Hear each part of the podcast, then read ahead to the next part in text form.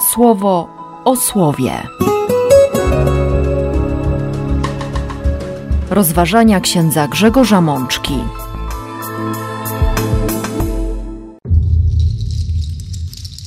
Dwudziesta siódma niedziela zwykła, rok B. Z księgi rodzaju.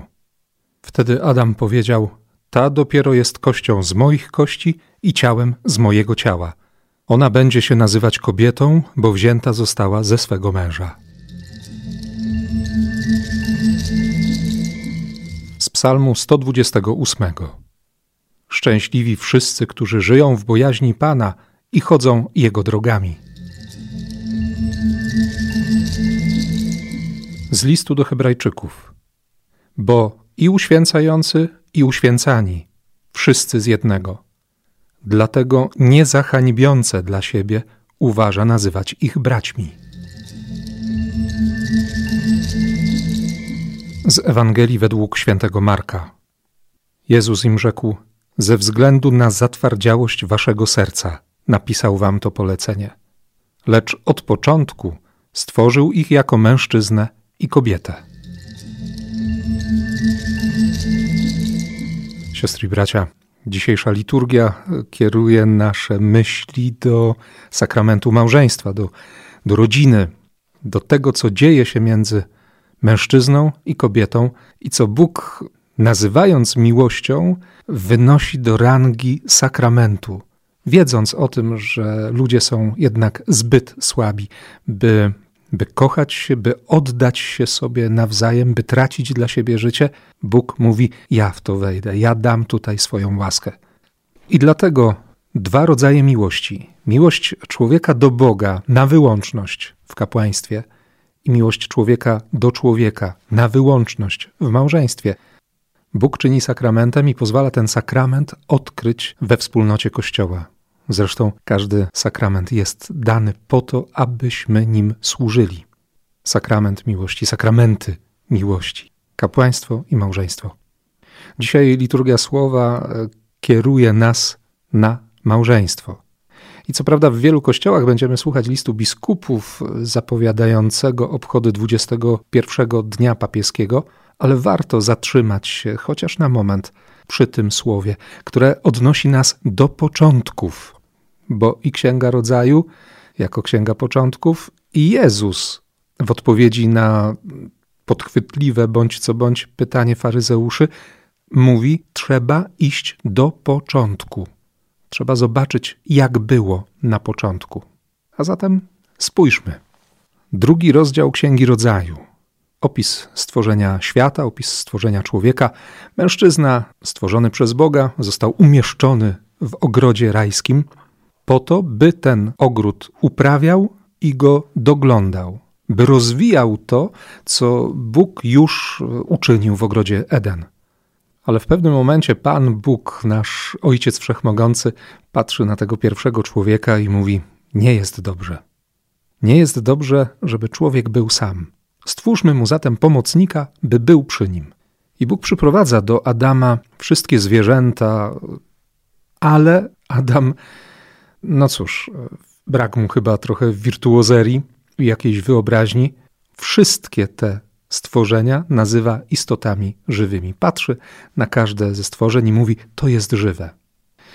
Można by się uśmiechnąć e, z powodu tego swego rodzaju ograniczenia Adama, jego percepcji, jego możliwości słowotwórczych, ale z drugiej strony ten werset Księgi Rodzaju pokazuje nam bardzo jasno, że, że Adam potrafi odkryć życie, on potrafi zdefiniować życie, wie, co jest żywe. A człowiek współczesny ma od czasu do czasu z tym poważny problem. Ale wróćmy do Adama. Nie znalazł się wśród wszystkich zwierząt dla Adama pomocnik podobny do niego. I Bóg wtedy zsyła na Adama pewne obezwładnienie. W języku hebrajskim nazywa się to tardemach, czyli takie zmartwienie na pograniczu śmierci, doświadczenie głębokiego snu, przerażenia. Język grecki używa w tym miejscu słowa ekstazis. czyli również swego rodzaju wyjścia z siebie, braku świadomości, utraty możliwości odczuwania jakichkolwiek zmysłowych doznań. Ekstaza zawiera w sobie również pewien aspekt przerażenia, jakiejś niemocy. Adam tkwi w tym stanie na pograniczu śmierci i wtedy, jak przeczytamy w 21 wersecie drugiego rozdziału Księgi Rodzaju, Bóg wyjął jedno z jego żeber i miejsce po nim wypełnił ciałem.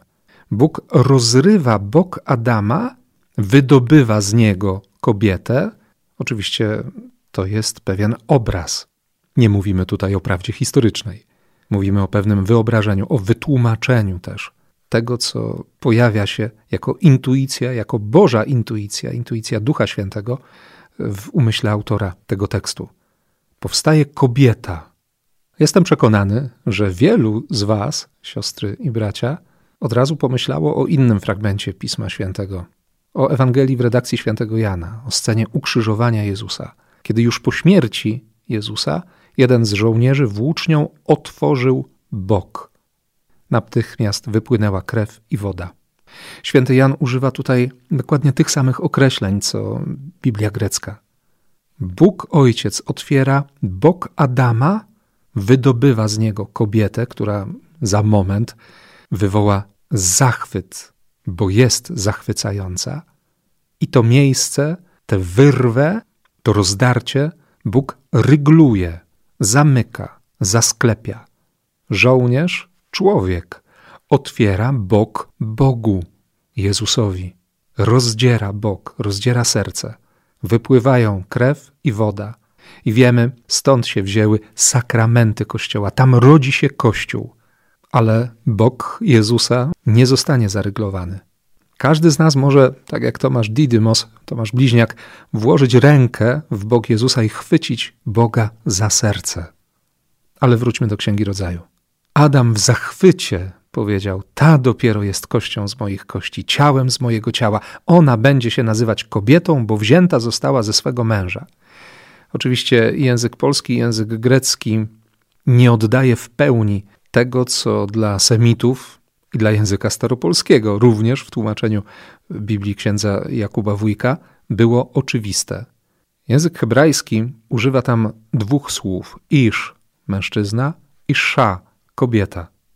One mają wspólny rdzeń. Święty Hieronim, tłumacząc na język łaciński tekst Biblii, również użył wir, czyli mąż, virago, żona. A ksiądz Jakub, wujek, wspomniany już przeze mnie przed momentem, napisał mąż i mężyna. Dlatego właśnie autor Księgi Rodzaju w 24 wersecie drugiego rozdziału napisze: Z tego powodu mężczyzna opuści swojego ojca i swoją matkę i złączy się ze swoją kobietą, i będą oboje jednym ciałem. Na podstawie tych słów, słów z Księgi Początku, Kościół wyprowadza innymi uzasadnienie nauki o nierozerwalności małżeństwa. Ale warto przez moment jeszcze zatrzymać się przy osobie Adama, przy tym wydarzeniu. Bóg widzi, że w pojedynkę nie damy sobie rady. I nie tylko chodzi o ogarnięcie tego życia i tych spraw, ale chodzi też o życie wieczne. Dlatego właśnie Bóg zaprasza nas do wspólnoty. Bóg, który jest wspólnotą osób, Ojciec, Syn i Duch Święty, bo miłość potrzebuje wspólnoty. Miłość dzieje się we wspólnocie. Miłość czyni wspólnotę. Dlatego, jak mówią niektórzy, nikt z nas nie jest samotną wyspą, ale jesteśmy zaproszeni do miłości. Skoro jesteśmy stworzeni z miłości, przeznaczeni dla miłości, to, to potrzebujemy wspólnoty. Nawet ci, którzy wybierają życie w pewnym sensie samotne, nie rezygnują z miłości, bo kapłaństwo, bo celibat, bo śluby czystości nie są rezygnacją z miłości. Są odkryciem, że można kochać jeszcze bardziej, jeszcze głębiej że chodzi o fundamentalny wybór miłości, zarówno w kapłaństwie, jak i w małżeństwie. Oczywiście e, dzisiejsza liturgia mówi nam o małżeństwie. Dlatego właśnie Bóg zaprasza we wspólnocie Kościoła, we wspólnocie Kościoła ludzi, mężczyznę i kobietę, by, by stworzyli jeszcze głębszą, tę najbardziej podstawową wspólnotę. Wspólnotę, która będzie rodzić ku życiu przez fizyczne zrodzenie dzieci, Ale jeśli nie ma takiej możliwości, to będzie rodzić ku życiu przez taką codzienność, która naprawdę będzie owocować, która będzie służbą, będzie diakonią dla Kościoła, dla sąsiadów, dla bliskich, dla całej rodziny, dla siebie nawzajem przede wszystkim.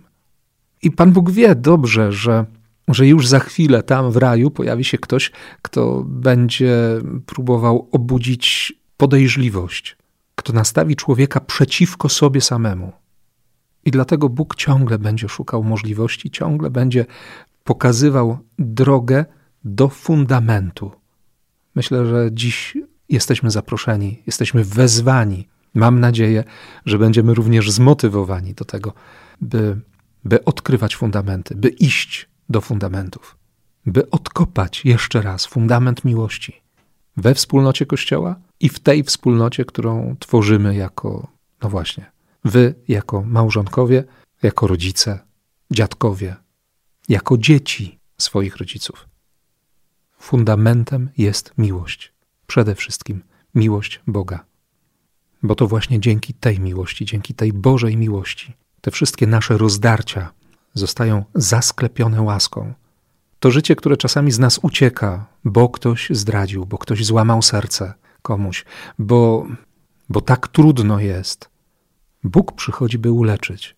Bóg rygluje swoim błogosławieństwem, swoim miłosierdziem, swoją miłością, sobą samym. Nie jesteśmy byle kim dla Niego, nie jesteśmy Mu obcy, jesteśmy cudem, jesteśmy cudem Jego miłości i miłosierdzia.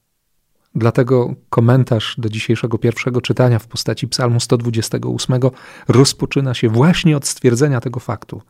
Szczęśliwi wszyscy, którzy żyją w bojaźni Pana i chodzą Jego drogami. To bycie cudem jest źródłem szczęścia. Świadomość bycia cudem może czynić szczęśliwym.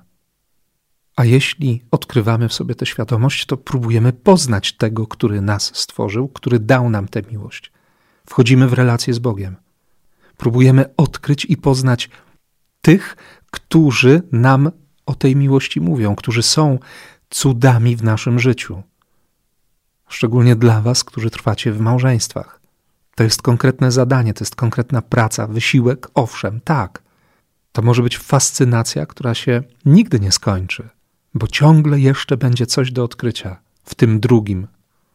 A wiemy dobrze, że świat próbuje nas przekabacić na swoją stronę i, i zmusić do takiego myślenia, tak szybkiego myślenia, w pewnym sensie w epoce fast foodu, szybko, szybko, szybko, szybko, byleby od razu zdobyć. Żadnego wysiłku, żadnej pracy, mieć wszystko od razu. Najlepiej jeszcze w formie z Ikei, do złożenia. Złożę sobie kogoś, kto będzie mi odpowiadał, ale kiedy przestanie pasować, wymieniam na inny model, na. Zresztą sami dobrze wiecie, jak, jak to wszystko wygląda. I nie chodzi teraz o żonglowanie statystykami, ile przeciętnie małżeństw w Polsce się rozpada i jak to wszystko wygląda, jakie są przyczyny. Nie. Chcemy dziś sięgnąć do początków, bo, bo Słowo Boga przychodzi, by nas zachwycić, by, by nam pokazać, że Bóg nami jest zachwycony, że jest nami zafascynowany, że jesteśmy oczkiem w Jego głowie. Dlatego tak piękny opis tego szczęścia człowieka, który odkrył Boga, który chodzi Bożymi drogami. Twoja żona jak dorodny krzew winny przy ścianie Twojego domu, dzieci Twoje jak młode oliwki posadzone wokół Twojego stołu. Oto jakimi błogosławieństwami cieszyć się będzie ten, kto żyje w bojaźni Pana. Łaska, łaska i łaska. O tym nas chce dziś po raz kolejny przekonać Słowo Boga. Właśnie w tym świecie, w takim świecie, w którym człowiek zapomina, przestaje we właściwy sposób nazywać rzeczy, sprawy, relacje, osoby, w którym człowiek gubi się, gdy ma powiedzieć coś o życiu, gdy ma zdefiniować rzeczy oczywiste. A Bóg, a Bóg wciąż się nami nie gorszy, nie odrzuca nas, nie rezygnuje i nie mówi, że chciał stworzyć taką rezolutną rasę, myśmy to wszystko spartolili i i trzeba by zrobić wszystko od początku. Nie, on tego nie chce. I właśnie tym Bożym pragnieniom daje świadectwo list do Hebrajczyków. Dziś słuchamy fragmentu z drugiego rozdziału, wersety między dziewiątym a jedenastym. Moją uwagę szczególnie przykuło to ostatnie zdanie jedenastego wersetu. Dlatego niezahańbiące dla siebie uważa nazywać ich braćmi. Jezus Chrystus naprawdę nazywa nas swoimi braćmi. On mówi, że jesteśmy Jego rodziną. Pewnie, że często zajdziemy Mu za skórę, że nie umiemy żyć w dobrych relacjach, że czasami w ogóle zapominamy o tej relacji. Ale, ale On się nas nie wyrzeknie. On z nas nie zrezygnuje. Wiem, że się powtarzam, ale, ale myślę, że jest to prawda, którą trzeba, trzeba mówić, trzeba ją powtarzać. Repeticja jest mater studiorum, więc, więc warto na to zwrócić uwagę. Dzisiaj jeszcze raz sobie przypomnieć, że Bóg stał się człowiekiem po to, żeby nas podnieść, żeby wyrwać z niewoli, żeby nas dźwignąć ze wszystkich naszych upadków, jak przeczytamy w dziesiątym wersecie. Wypadało bowiem temu, dzięki któremu wszystko i za sprawą którego wszystko – aby przewodnika zbawienia, nim wielu synów poprowadzi do chwały, przygotował przez cierpienie. Bóg naprawdę tak kocha. Dla Boga jesteśmy tak ważni. I właśnie w tym kontekście trzeba nam słuchać dzisiejszej Ewangelii. To fragment dziesiątego rozdziału redakcji świętego Marka. Podchodzą faryzeusze i próbują wystawić Jezusa na próbę. Pytają go, czy wolno mężowi oddalić żonę. Jezus owszem zapyta, co nakazał Mojżesz. Oni w odpowiedzi podadzą prawo Mojżesza, które mówi, że jest zgoda na spisanie dokumentu rozwodowego i oddalenie. To jest fragment Księgi Powtórzonego Prawa, 24 rozdział, pierwsze cztery wersety.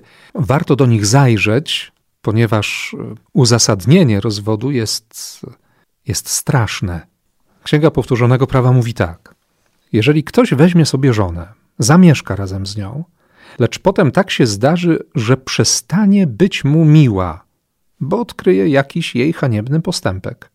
Może napisać jej dokument rozwodowy, dać go w jej ręce i oddalić ją ze swojego domu. W tym zapisie dokumentu rozwodowego było określenie: Jesteś wstrętna, nie mogę na ciebie patrzeć, brzydzę się tobą. To było doświadczenie choćby tej kobiety z Samarii, na którą czeka Jezus przy studni Jakuba w czwartym rozdziale Ewangelii w redakcji świętego Jana. Miałaś pięciu mężów. Pięć razy ta kobieta usłyszała: Jesteś obrzydliwa, nie chcę na ciebie patrzeć.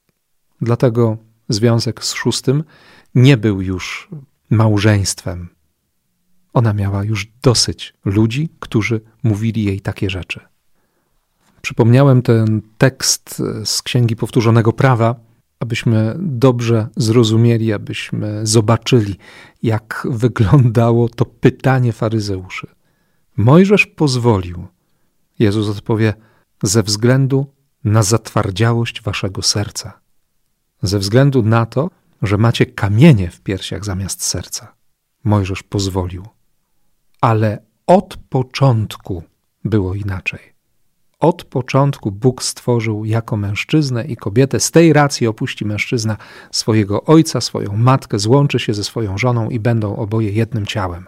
Co zatem Bóg złączył, tego niech człowiek nie rozdziela. Myślę, że każdy z nas doświadczył w swoim życiu takiego spojrzenia. My niestety potrafimy tak patrzeć i niestety pewnie nas też spotkało takie doświadczenie, że ktoś na nas spojrzał z obrzydzeniem a przynajmniej tak nam się wydawało. Ktoś nie mógł na nas patrzeć. My nie mogliśmy znieść widoku jakiegoś człowieka. W takim spojrzeniu jest śmierć. To spojrzenie niesie śmierć, a miłość uwalnia od śmierci. Chce żyć. Miłość jest życiem. Dlatego my potrzebujemy czerpania ze źródła miłości, czyli z Boga, bo nasze serce potrafi się wypalić, nasza miłość jest zbyt uboga, za słaba. Dlatego Bóg wchodzi z łaską sakramentalną w miłość między mężczyzną a kobietą. I dlatego bałwochwalstwo i cudzołóstwo to były dwa równoważne ze sobą grzechy. Zdrada Boga, pójście za innymi bożkami, i zdrada męża lub żony. I dlatego właśnie dzisiejszy świat idzie w kierunku tej śmierci, propozycji śmierci. Co więcej, od czasu do czasu spotyka się ludzi, którzy owszem, żyją w związku sakramentalnym, ale planują rozwód w wypadku jakichś niepowodzeń. Pojawia się pierwszy kryzys i rodzice mówią: No, trzeba by się rozwieść. A warto dzisiaj przypomnieć sobie choćby słowa świętego Jana Pawła II przy okazji zapowiedzi najbliższego dnia papieskiego: Nie żyje się, nie kocha się i nie umiera na próbę. Żyjemy naprawdę i umieramy naprawdę. Czy potrafimy naprawdę kochać? Na początku. Warto dzisiaj odwołać się właśnie do tego początku, do konkretnej rzeczywistości i konsekwencji wynikających z tej rzeczywistości. Bo Bóg, który jest dawcą życia, jest jest miłością, naprawdę zaprasza każdego z nas do takiej drogi. Dlatego daje wspólnotę, dlatego daje sakramenty. Dlatego mówi dziś, byśmy nie patrzyli na nikogo z pogardą. Potrzebujemy łaski, by wyrzucić z siebie jakiekolwiek chęci i pokusy do odrzucenia, do odrzucenia siebie i odrzucenia innych. Potrzebujemy Bożego Słowa. Dlatego warto czytać Biblię. I to jeden z piękniejszych prezentów ślubnych. Słowo Boga, słowo, które jest miłością, słowo, które pokaże, jak kochać. Obyśmy nauczyli się odkrywać to życie i tę miłość, którą Bóg nam dał, do której nas zaprosił, powołał, wezwał i do której nas uzdalnia. Niech tak się stanie. Amen.